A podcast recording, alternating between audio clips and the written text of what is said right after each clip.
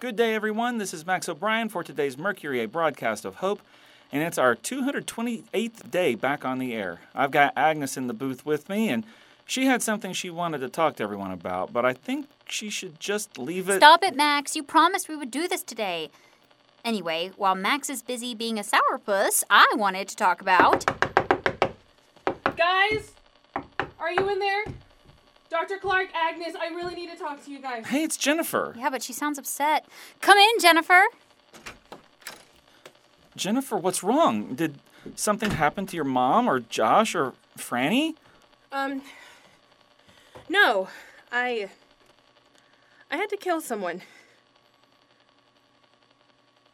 Are you serious? Are you are you and the others okay? I mean, physically, I'm a little roughed up, um, and everyone else is fine, thankfully. And all things considered, I could be a lot worse. Other than that, I can tell you that I'm definitely not okay. Do you feel comfortable talking about what happened? I guess I probably should. Otherwise, I don't really know why I came over here. Um, I'm still trying to process everything, but I'll try to make sense. J- just bear with me. So, I was in the living room of the lighthouse with Josh and Franny when I heard a motor getting closer to us. I figured it was one of you guys, so the three of us went outside to meet you. But once we got out there, the boat was close enough for me to see that it was someone else. I sent the kids back inside until I could figure out what was going on. I could see that it was just one guy in the boat, and I tried to call out to him, but he didn't respond. He just kept coming closer. I was a little nervous. I mean, I've gotten used to our seclusion and relative safety out there, but I didn't think too much on it. Uh, so he kept coming, and once he was closer, I called out to him again. No answer. I was a little more nervous now, but I wanted to show him that I meant no harm to hopefully get a friendly response from him.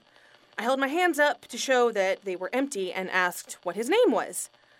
And this was when he was finally pulling his boat to the shore, and it happened so fast I couldn't even really react. He jumped out of the boat, pulled out a gun, and aimed it at me, asking how many more were on the island with me and the two kids.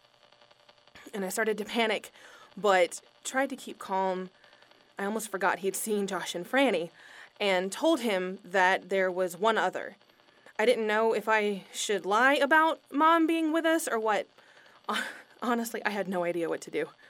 Uh, my top priority was my kids staying safe. That's all I could focus on. I tried to find out what exactly he was after, asking if he needed food, first aid, shelter, water, anything. You guys know I'd be happy to help anyone I can. I told him that if he put the gun in the boat and left it there, I'd bring him inside and get him food and whatever else he needed. I was hoping, probably naively, that if I kept trying to show him some kindness, that he'd back down and let me help him. Or I at least wanted to try and get him talking so I could try and stall while I figured out what to do. And I feel so stupid now. Sorry, okay. So he said he wanted the lighthouse. I told him again that I'd be happy to bring him inside and give him shelter and food if he would just put the gun down. And and then he re-aimed the gun and said, "I don't share." and fired. I'd started to move as soon as he started talking, so his shot missed. I was tripping over my feet, trying to scramble my way up the rocks, which I was also throwing at him. And I think some of them hit him because he cursed a couple times. He started to follow me and missed his shot again, and then I noticed that my mom had come around from behind him. She was holding a knife and moved a lot faster than I knew she could. Uh, because the next thing I knew, he yelled and there was a cut on his arm. He turned around and I grabbed this chunk of rock near me and hit his head. He lost his grip on his gun and went down on his knees, and I grabbed the gun, but he grabbed my ankle and I fell. So I just shot him. I- don't remember if I aimed for anything. I just wanted him off of me. And all I could think about was keeping Mom and Franny and Josh safe and not letting this guy get any closer to them.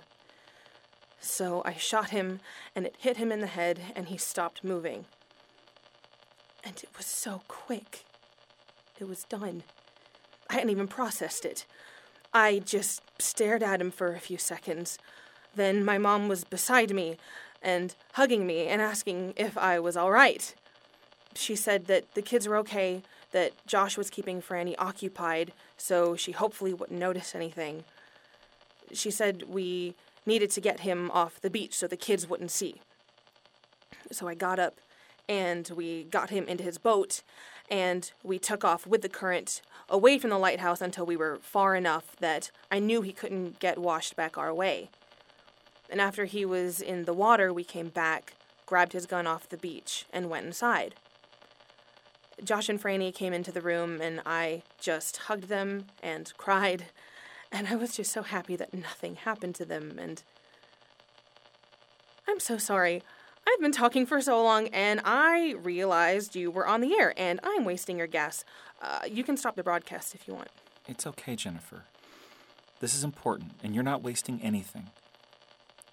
We'll go ahead and wrap up so we can all talk together.